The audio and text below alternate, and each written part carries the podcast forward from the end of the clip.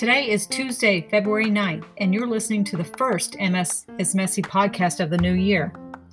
I had a serendipitous opportunity to spend an extended amount of time in Florida visiting friends and family. And as anyone who has experienced January in the cold tundra of Chicago knows, if you get the chance to get out of Dodge, you take it. I love traveling, but it's always a challenge getting all my assistive equipment from one place to another especially when I'm alone, as I was on this trip. I had my AFO, my ankle foot orthosis, my cane, walker, and scooter and charger, along with all the supplements and other meds I take on a daily basis. I tease that being disabled is like traveling with a newborn with all the paraphernalia they require, but even then, there's at least one able bodied person with that child to haul around all the stuff. My husband drove me to the airport, hoping there would be a SkyCap handy to help me get all my luggage and equipment checked in. He was prepared to go and park if need be, but fortunately, there was a nice man just walking out to the curb with his large cart when we arrived at departures. Because I used the scooter in the airport and had the AFO on my foot, I didn't need to take my shoes off to go through security. A small inconvenience, I grant you, but still one less thing to extend expend my limited amount of energy on. I'm a pretty seasoned traveler by now, so I don't mind traveling alone. But it always makes for a more enjoyable experience when things go smoothly at the airport. I know it might be considered common courtesy to be helpful to the disabled, but I assure you that is not always the case when everyone is in a hurry to get to their own destination. I could share some horror stories about traveling alone, but I digress. My daughter picking me up at the airport in Florida was also nervous about me getting all my baggage and equipment out to the curb to meet her. But once again, I ran into a nice sky cap in the airport who helped me outside with all my stuff so my daughter didn't have to park. I know I shouldn't, but I always feel bad for friends and family who travel with me because it's not easy. But I am always so appreciative of all their extra effort on my behalf. The equipment I use makes me more independent than I would be otherwise, but a helpful hand is always appreciated. Right after we left the airport, my daughter took me to a nearby drive through COVID 19 testing site, as was the protocol for anyone coming down to see them.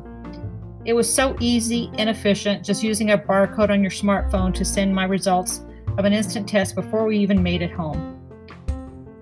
Through a lottery of sorts, my son in law had secured me a spot to get my first COVID vaccine the day after I arrived. I wasn't sure what to expect, but it was another seamless process and an opportunity I am beyond grateful to have gotten. Unfortunately, after some negative press, Florida cracked down on all out of state visitors getting the vaccine, so I didn't get my second dose, but feel confident that I will be able to get it back here in this area very soon. Since I was already down in sunny Florida, I decided to make the most of being out of the cold for a while. I got my vitamin D the natural way through sunshine every day out on the lanai with baby gators, large shell turtles, herons, and storks, enjoying the scenery with me on the water inlet right behind where my daughter and her husband were staying.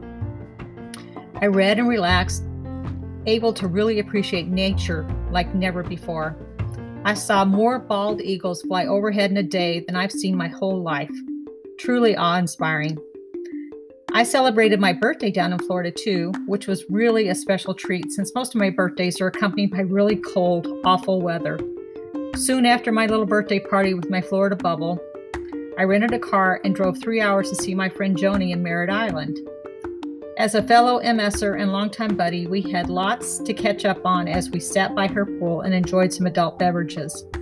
Her and her husband Rick live right next to Cape Canaveral, and there happened to be an unmanned SpaceX shuttle launch while I was visiting.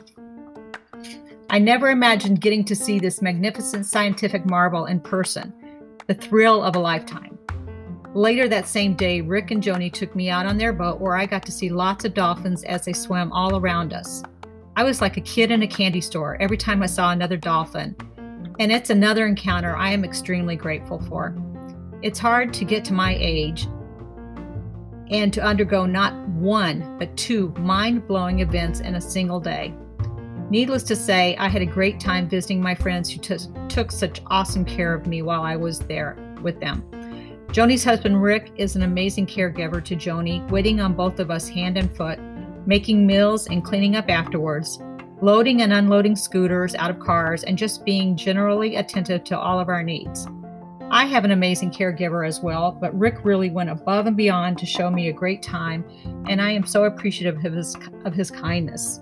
Joni was diagnosed with MS right after I was, so Rick's had plenty of time to get used to this lifestyle, but it takes a very special person to not only embrace the challenges that go along with living with someone with a disability, but to make their friend also feel so well taken care of.